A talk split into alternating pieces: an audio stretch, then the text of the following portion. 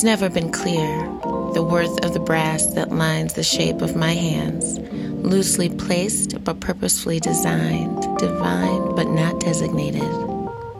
The same hands that hold my belly, bleeding, waiting for her to fall from the walls of heaven.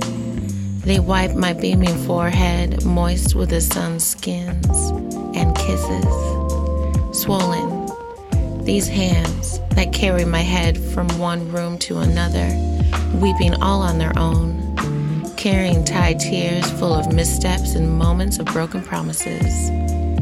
Sights and sounds are stitched in these walls. Mouthless, they stare back at me, relentless and unknowing, unable to absorb me, unwilling to notice.